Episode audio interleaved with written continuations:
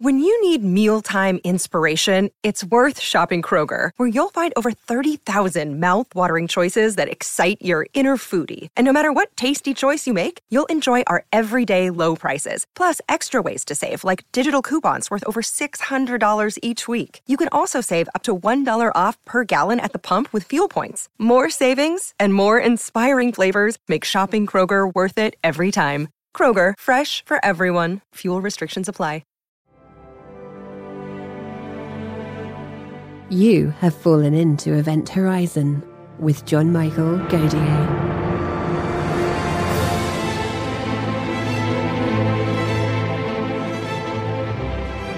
Joining John today is Dr. Nour E. Raouafi.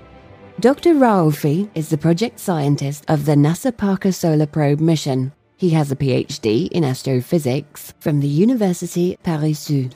Before joining the Johns Hopkins Applied Physics Laboratory in 2008, he worked at the Turin Observatory in Italy, the Max Planck Institute for Solar System Research in Germany, and the National Solar Observatory. His research spreads over a wide range of social and heliospheric areas, with emphasis on the dynamic solar corona via the analysis of spectral and imaging observations, theory, and modeling. He contributed to diverse research areas, which include solar magnetic fields, spectroscopy, polarimetry, coronal plumes and jets, CMEs and coronal shock waves, solar wind, solar energetic particles, and cometary physics. He authored and co authored tens of peer reviewed papers and meeting proceedings. Remember to subscribe to Event Horizon so you never miss an episode. Dr. Nour Raouafi, welcome to the program. Thank you for the invitation. It's really a pleasure to talk to you about something very exciting this year. That is the Parker Solar Probe getting closest to the sun ever. The Parker Solar Probe is the most harrowing mission that I've ever seen NASA do. In other words, not only is it the fastest thing that humans have ever created, but it is dipping into the solar corona. How close is the closest approach of the Parker Solar Probe to the sun's surface? Uh, well, um, and, and, that actually happened on a very special day. That will be the eve of Christmas of this year. That is December 24th. And Parker Solar Probe will get as close as 3.8 million miles from the surface of the sun. When we say 3.8 million miles, that sounds like a big number. But when you think of the Sun, Sun Earth distance, that is 93 million miles, so Parker Solar Probe will be 4% of the Sun Earth distance. It is almost touching the Sun. Now, what, when you make a close pass like that, what's it like communicating with the spacecraft? Because it would seem to me that the sun's going to interfere in that communication. So, do you just have to download the data after the encounter? That is actually what, what happens because long before we get to that point, we cannot talk to the spacecraft. There is only a special way when the spacecraft every, every now and then, a couple of times, sent us what we call a beacon tone. And it's a very small uh, bit of telemetry telling us that what is the overall state of the spacecraft. But other than that, we cannot talk to the spacecraft at all. And during that time, Parker Solar Probe has to face the sun on its own. If it encounters any type of problems, it has to solve it by itself. We cannot do anything to it. Now, how does it do that? In other words, say it encounters something and needs to reorient itself. Is it just as you know? Is it a basic artificial intelligence? It is artificial intelligence. It's it's autonomy. So we spent really years and years and years trying to think of every scenario, every potential problem that the spacecraft might encounter, and we basically built that built that into the the spacecraft, and that's the the spacecraft is fully autonomous. And it's not only that; the autonomy system on probe can keep the spacecraft going for a little less than two months without any human intervention. That is a long, long period but still it works without any problem so far. Now, what is the mission duration? What was the original mission duration of Parker Solar Probe? So, a Parker Solar Probe uh, has a prime mission of seven years. We launched on 2018, that is August 12th of 2018, and by September of next year, the prime mission will come to an end. That is basically we started from the solar minimum and will end at the solar maximum But the spacecraft is very healthy right now. Are, we don't track any uh, life limiting problems like that. So the hope after the Prime mission is NASA will keep the mission going through extended missions. We will propose for it and we'll keep it going as long as possible. Now, eventually, what happens to the probe after the extended missions and everything are finished and it's it's it's done?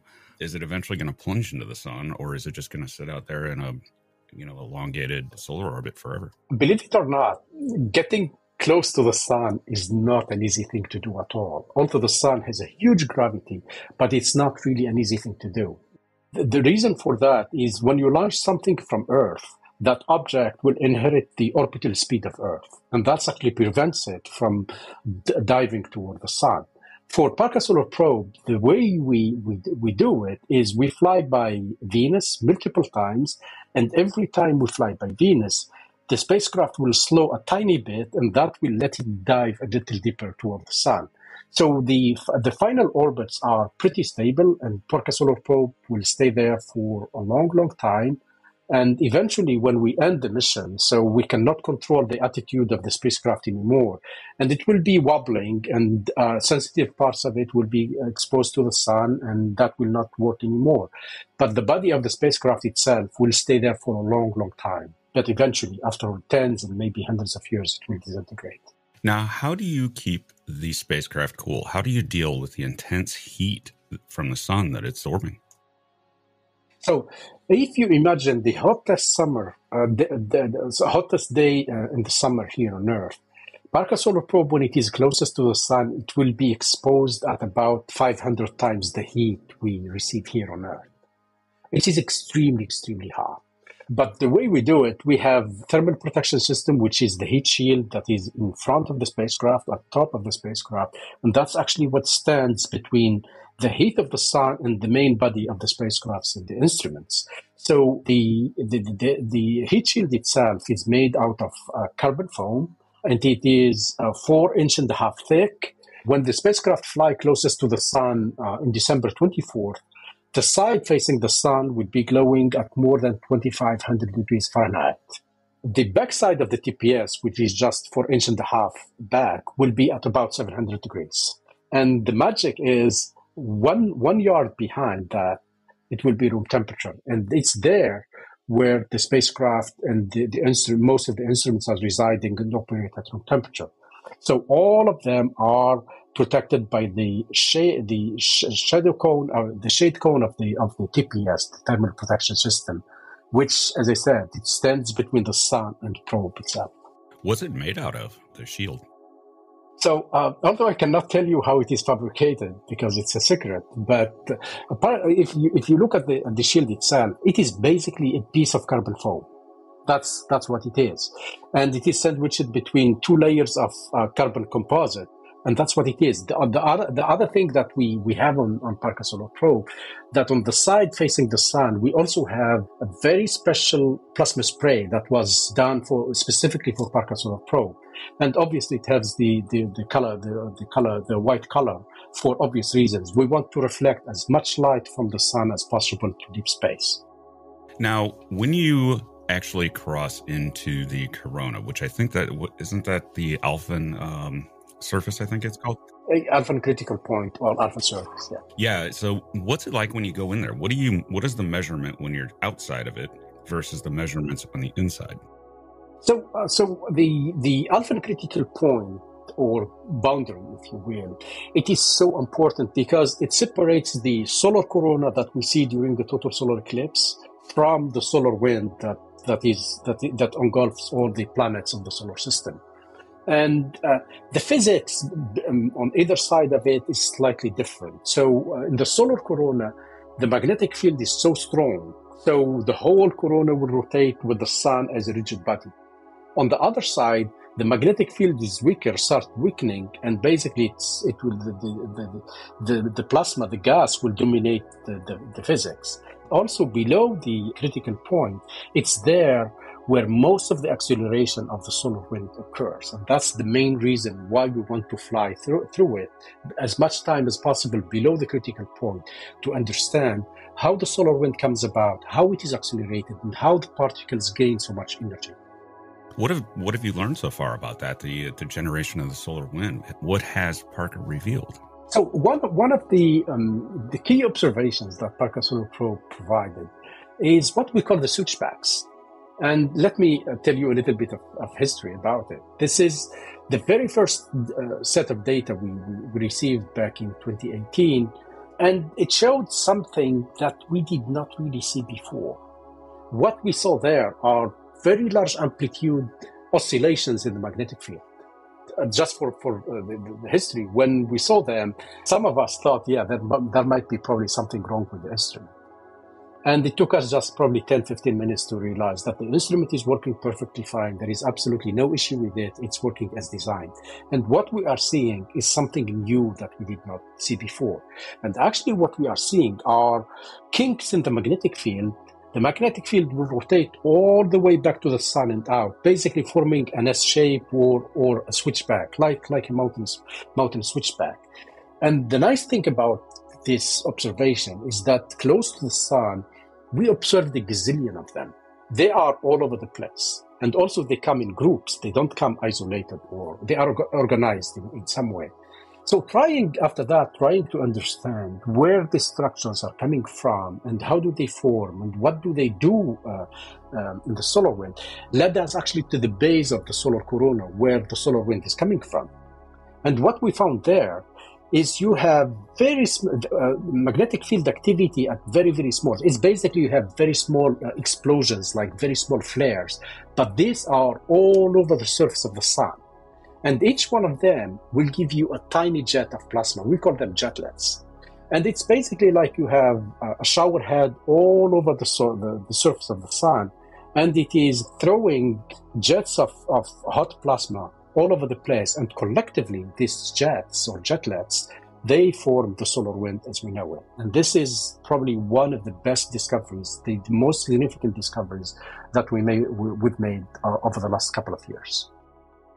Now, as a hypothetical, of course, the sun can have coronal mass ejections. Correct. and, and flares and things like that. What dangers do those pose to the spacecraft should it by chance get hit? So one, one also one of the uh, science objectives of the Parker mission is we want to to understand the the acceleration of these hazardous particles that we call them solar energetic particles. Whenever you have an explosion on the sun, like a flare or a, a CME, they accelerate a, a, tiny population of particles to a good fraction of the speed of light. And these particles are the, the hazard to humans in space, to space equipment like the GPS, satellites, or communication satellites. And when events are severe enough, their, their effect can reach us here on the ground, like affecting the power grid and all that. So these are the driver of what we call space weather we want Parker Solar Probe to fly as as many uh, of these events as possible and, tr- and to cross in particular the sites where the acceleration occurs. It's where these uh, shock waves uh, um, uh, take place, uh, are occurring. So far, Parker Solar Probe flew through several of them. Most of them are, I would say, on the lower uh, on the lower end of, in terms of speed. in terms of speed, but there are a, few of them, they were pretty violent. And one of them in particular um, occurred on September 5th of 2022. And Parker Solar Probe was very, very close to the sun. That event was flying at, at more than 2,500 kilometers per second. And Parker Solar Probe flew through it and flew through it safely without any issue at all.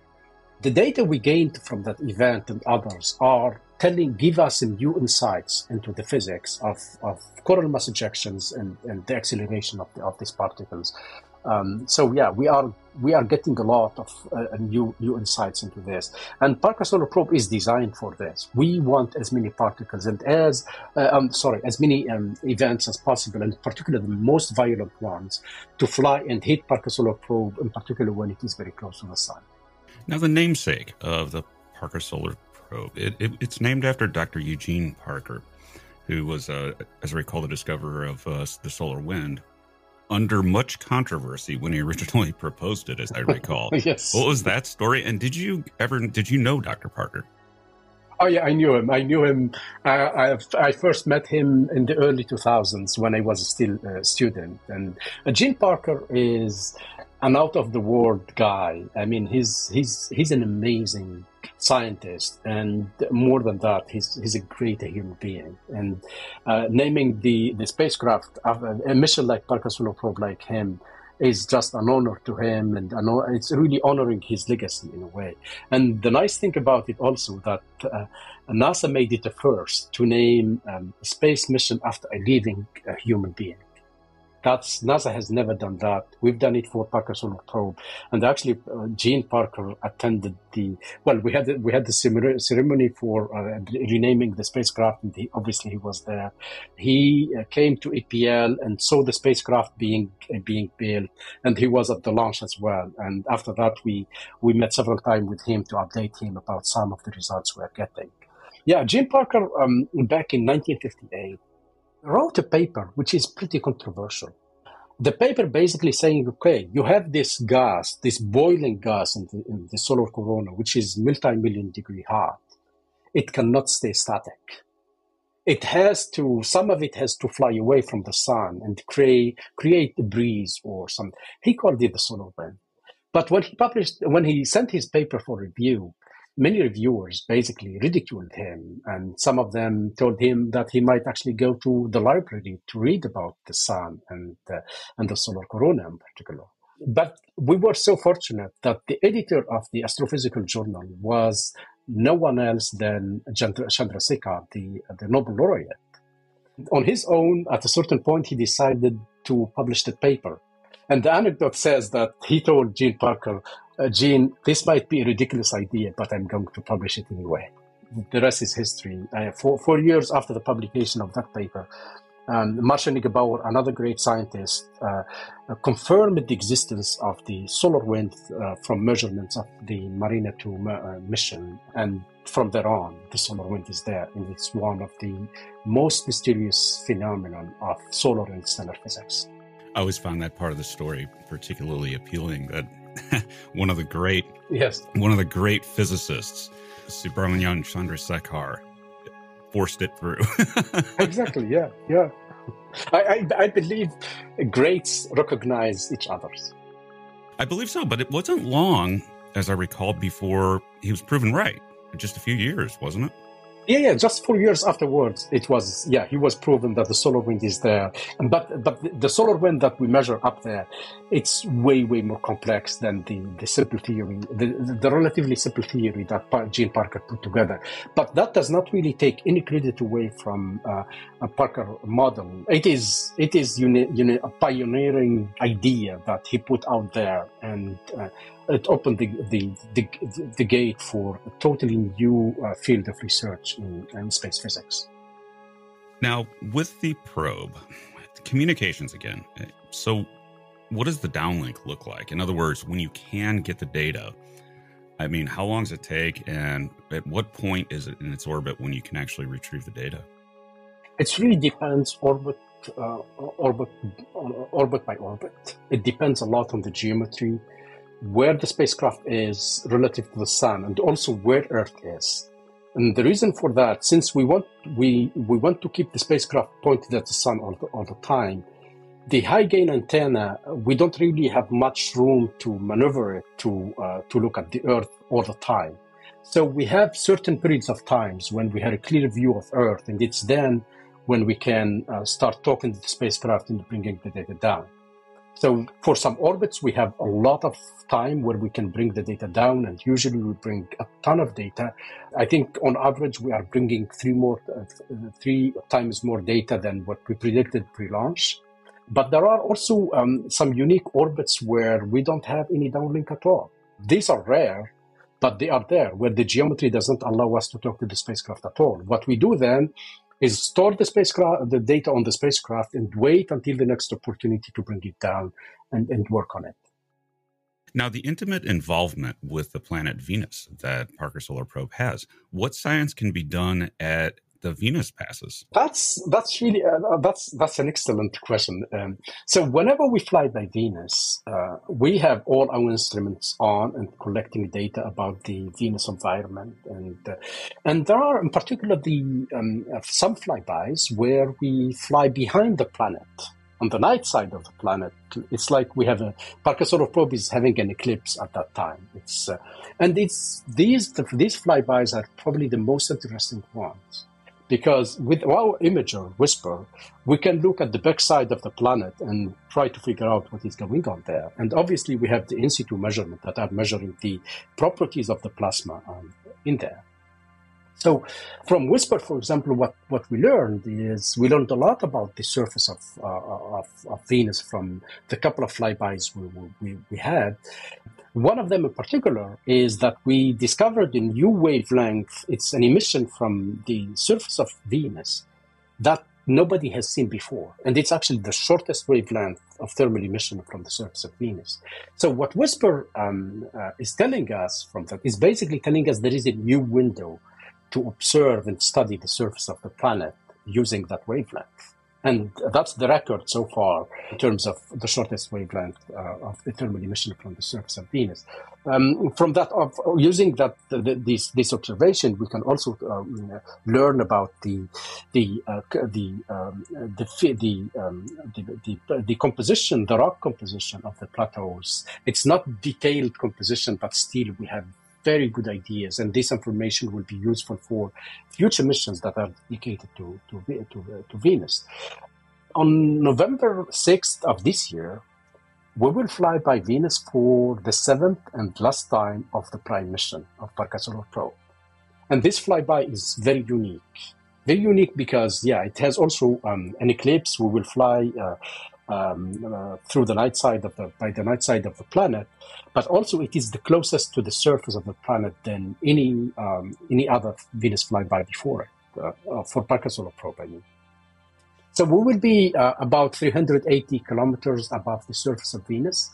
We are going to collect a ton of data about the surface of Venus using the, the imager, but also the in situ instruments we, will collect a lot of data about the uh, ionosphere of the planet itself and the induced magnetosphere as well. Since we are flying so deep into the atmosphere of the planet, these measurements will be very, very unique, and we really cannot wait to uh, to get them and look what is going on there. Now, each of the instruments, the four major instruments on the probe, tell us about each one and what they're specifically measuring, what they do. So let me start by, uh, since I talked about WISPR the imager. WISPR um, is a white light imager, and since we cannot look directly at the sun for obvious reasons, because the instrument, we cannot expose the instruments directly to the sun, they will not work. So what WISPR does, it looks to the side um, of the sun, and basically what in, it image, it imaged the the solar wind is it, as it accelerated from very low down close to the sun, and all the way past Earth. That's that's what WISPR does. It's all uh, and the wavelength that, it covers. It's between four thousand five hundred to seven five 7,500 angstrom. It's all one band that we, we, we observe uh, the, the, solar wind in there. Then we have also the uh, fields um, uh, suite. It has magnetometers three of them they are on the boom behind the spacecraft, and these are resides on to, on the uh, shadow of the of the spacecraft. They operate also at room temperature, but also have the the antennas, four antennas that are mounted at the same level as the thermal protection system system, the TPS, the shield. And these electric antennas are the only one, together with another instrument, the Faraday cup, they are the only instrument that are, that are exposed to the full environment of the sun. All the other instruments are on the bus and they are residing in the shadow of the TPS. So fields uh, provides uh, measurements of magnetic fields, electric fields, densities, temperatures, velocities, and all the fluctuations of all these parameters. Basically, it's uh, through the this suite will uh, give us a map of the different characteristics of the plasma that, that Parker Solar Probe is flying through. We have also SWEAP, SWEAP measures the thermal solar wind, the normal solar wind that we just talked about, that Gene Parker uh, theorized about uh, about 60 years ago. And there again, what we measure, we measure velocities, densities, temperatures, and many other properties like like uh, um, Alfvén waves as well, all sorts of, of waves, if you will. The fourth suite is uh, IS☉IS, And IS☉IS measured the uh, high energy particles, the solar energetic particles that are hazardous to, uh, to space, space equipment and the humans in space. That instrument will measure them from relatively low energy to pretty high energies. It covers a, a, wide range of energies for, the, for these particles. So, in a way, when you take the, the suite as a whole, we have four suites of instruments. All together, they form really, um, they complement each other in, in a way uh, that will provide us a, a clear picture of what is going on around the spacecraft, but also far away from the spacecraft through the remote sensing data. Now, what exactly is an Alfvén wave? Okay. If you drop a rock into a lake, you will see a ring of waves propagating outward. These are just waves in the water, you see them. But now, imagine that you have a magnetic field, and a magnetic field is like, it has the field, magnetic field lines, is they are like strings. And if you per- perturb one end of the string, you will have an oscillation that is propagating along the, along the string to the other end. The magnetic field behave exactly the same, same way. When you perturb the magnetic field at the base of the solar corona, there are a lot of waves that will propagate outward uh, to the solar wind. And this, this, the Alfvén waves are these, this, this, uh, the, the, this, uh, these disturbances of the magnetic field they are they are typical of the magnetic field, and that's why uh, uh, discovered them back in I believe in the 40s, and actually got the Nobel Prize for them. Sungrazer comets, the detection of comets. Yes, getting very close to the sun. Tell us about that aspect of the mission. Let me go to another mission before I talk I talk about Probe. The, the other mission is SOHO, the uh, the ESA NASA mission that launched in 19 uh, in the mid mid 90s. And by the way, actually, I started all my career on SOHO. So SOHO um, holds the record of the number of comets discovered, the, the sun grazing comets. I believe now it has over 5,000 comets in, in, in its catalog. And these sun grazing comets, they are they are very small. Usually, when you are you see them only when they are very very close to the sun, and oftentimes they have just one pass and they will just disintegrate. They will not get a, get on the other side. So that's why we call them sun grazing comets. Parker Solar Probe is no exception. When we get close there, we we see some of them, and so far we have a handful of them that we see that that are going down all the way to, to uh, toward the sun, and they will to evaporate completely. That and will leave no trace at all. When you get close to the sun,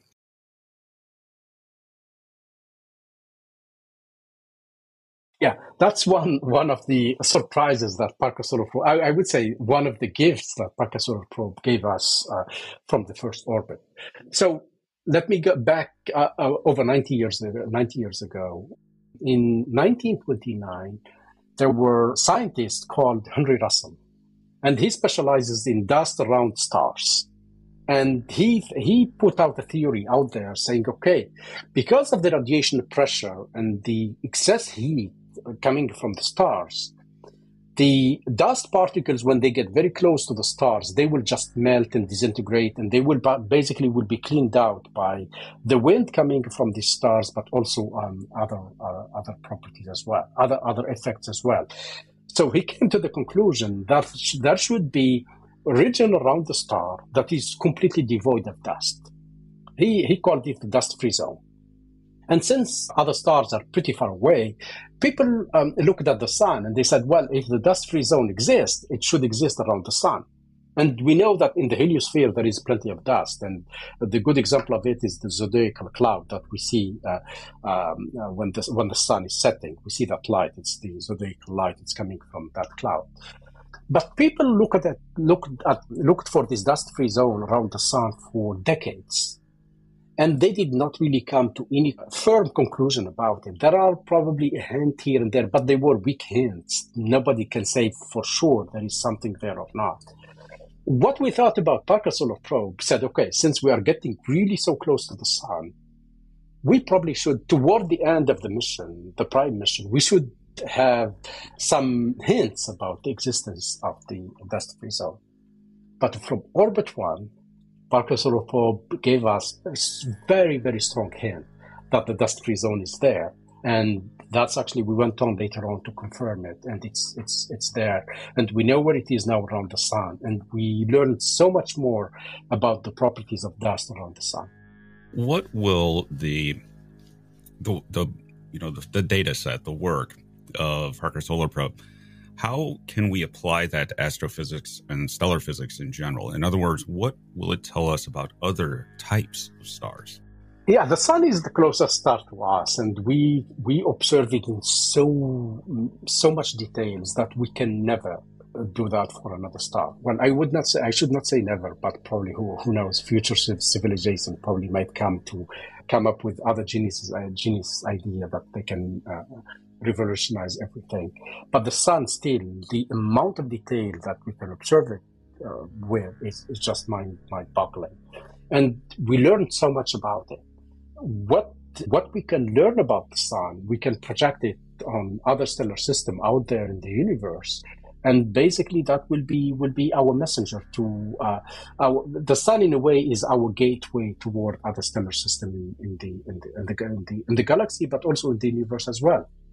And in particular, the, the stars that are of the same type of our sun, that are more or less the same size, and they have more or less the same evolution as the sun so this is for us. The sun is probably one of the gifts that nature gives us, which is very, very, which is next door to us, that we can learn so much about it. But there is another thing also that that is so important for us to to understand how the sun works. We talked about the solar wind. We talked about coronal mass ejections and energetic particles and all that. If you think of it, we human beings and Earth in, in, general, we actually live, live in that flow on a daily basis, except that we don't feel it because we are protected by the um, magnetic bubble of Earth, the geomagnetic field of Earth, that we don't, we, we simply don't feel it, but we live on it. Now, the other importance of it, one might ask, okay, since we, we are protected by the geomagnetic field of, of the Earth, why should we why why why one should bother to go so closest to the sun and uh, and you know look into all these technologies and invest all that much into it? There are there are a few things that pushes us. The first thing i would say just the humans are curious by nature. We want to we want to understand. But there is there are other needs as well now, by the end of the decade, we will have we will send men back to the moon, and we will land women uh, for the first time on the moon. And it's not for a short visit. the The plan is to have a permanent presence there, and hopefully uh, soon after that, maybe in the next couple of decades, we will also have the first human uh, landing on Mars. So our presence in space is going to be more and more and more as we go. And we have to protect our assets and our um, astronauts and our scientists who are up there in space. We have to protect them. And we have to protect them exactly from the effect of the solar activity that, is, that drives space weather.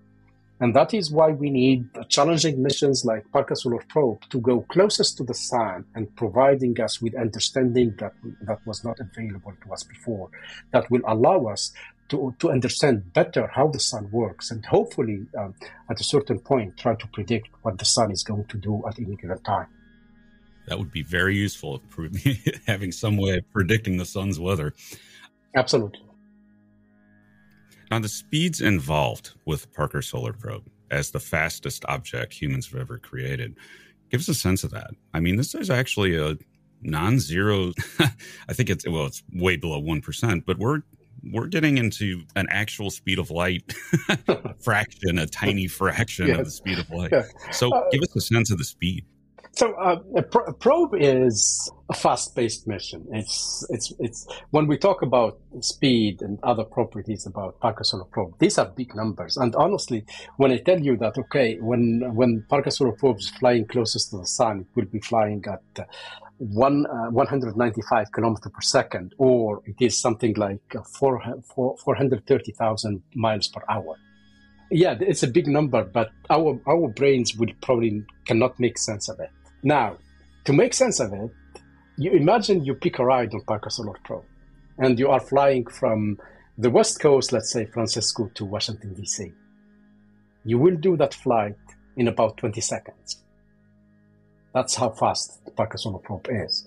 You can do Washington, D.C. to Tokyo in about a minute.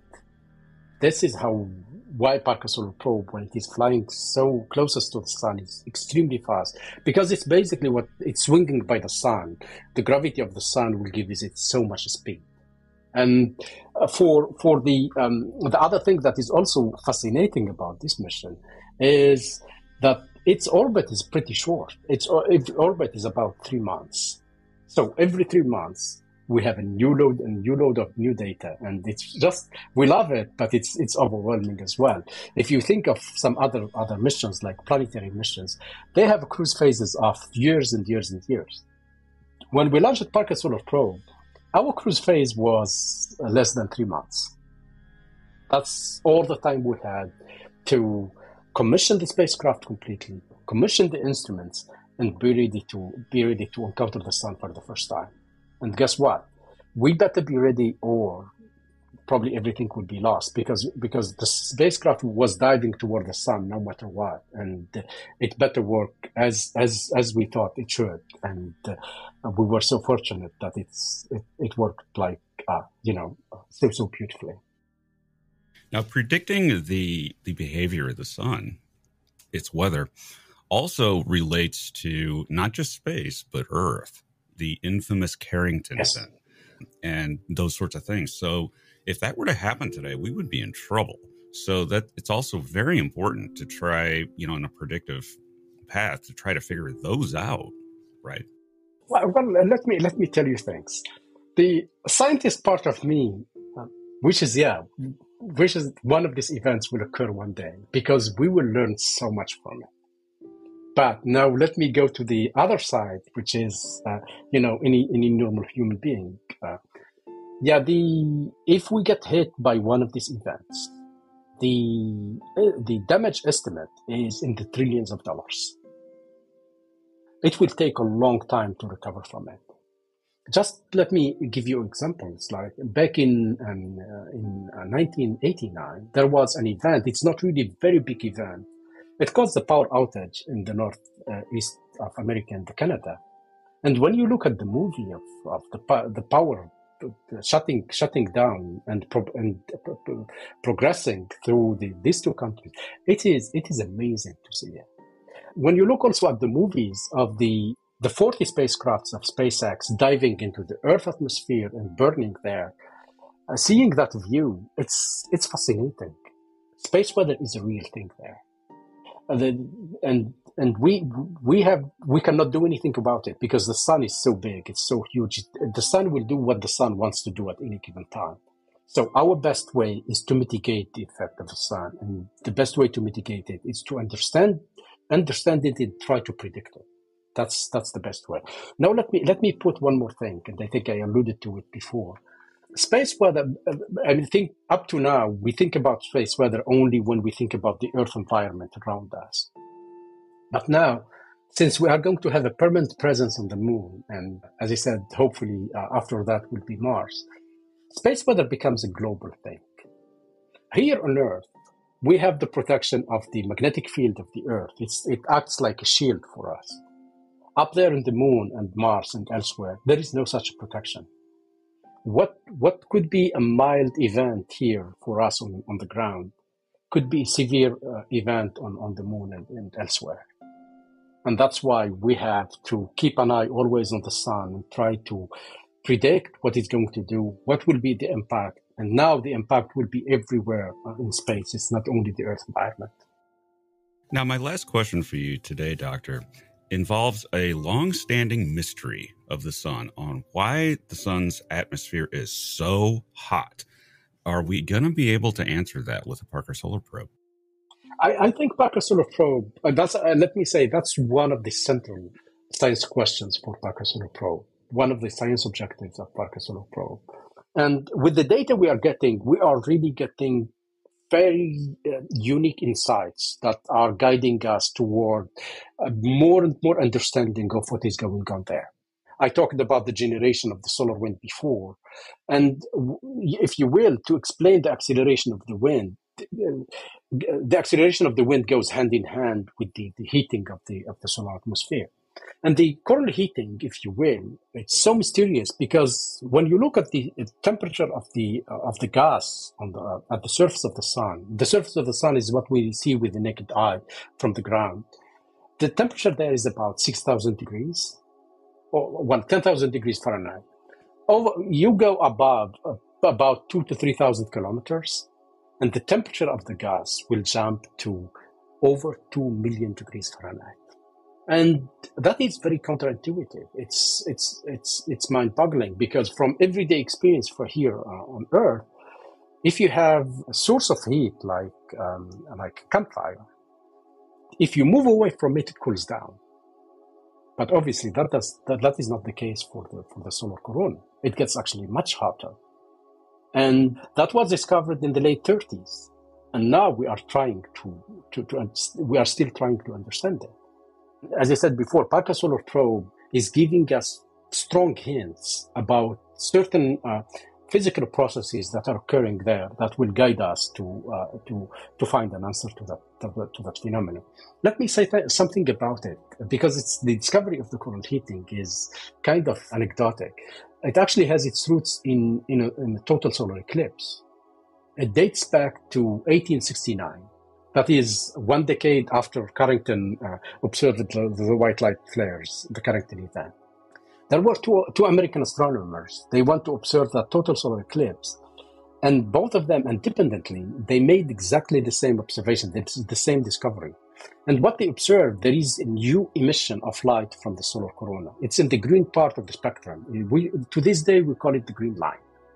But the issue with, with that um, observation is nobody knew what was the chemical element that was responsible for that emission. That mystery lasted over 70 years. And at the end of the 30s, what we, what we discovered is that it was iron ionized 13 times that was emitting that, uh, that, that, that, line, that, that light. Iron has 26 electrons. Basically, you strip um, an atom of uh, iron um, out of th- 13 electrons out of the 26, and you get the iron, uh, um, iron 13 plus. But this is this is the, the thing. That iron can only exist in multi-million degree hot plasma. And its presence in the solar corona means that the solar corona is multi-million degree hot. And that's how we came to discover the coronal heating. And from there on, the rest of history, and everybody is trying to understand what is going on. Why the solar corona is over 300 times hotter than the solar surface. And by the and and and, and by the way, this is not a unique problem to the to the sun. We we also there are other millions and billions of stars out there that also have corona, and also they they they have the same the same problem. So understanding the coronal heating and the acceleration of the wind and the sun will also help us understand other stellar systems, and particularly if we are looking at how the stars shape their environment and uh, uh, their impact on the habitability zone around them, if we are looking for life elsewhere. The sun and the earth and the solar system are an excellent laboratory for us. Understanding what is going on in the solar system will help us understand other solar systems and maybe one day answer the question whether there is life elsewhere in the universe. I think the main question there is the red dwarfs and their flaring. And understanding the mechanisms for flaring may answer the question as to whether they they actually bathe their planets in radiation like that from flares, or if it just misses completely and only comes out near the poles, which there is a, uh, paper out there on that. Oh. Um, but by understanding the sun, that can answer that question. And that's a huge part of habitability. Absolutely. All right, Doctor, thank you for joining us today. I wish you great luck with the Parker Solar Probe, and I look forward to the science and the mission extensions. I, I bet they happen. Th- thank you so much. And I would like to remind everybody of December 24, that is the eve of Christmas of this year. Parker Solar Probe will be flying by the sun, the will be closest to the sun ever. It will be a first for all humanity. This is equivalent to the moon landing back in 1969. But this time around, we are going to embrace our star, the sun. Event Horizon and my channel are now available as a podcast on Apple Podcasts, Spotify, and YouTube memberships. Early ad free episodes, bonus episodes, and sleep focused content. Sign up now by clicking the links below to your platform of choice.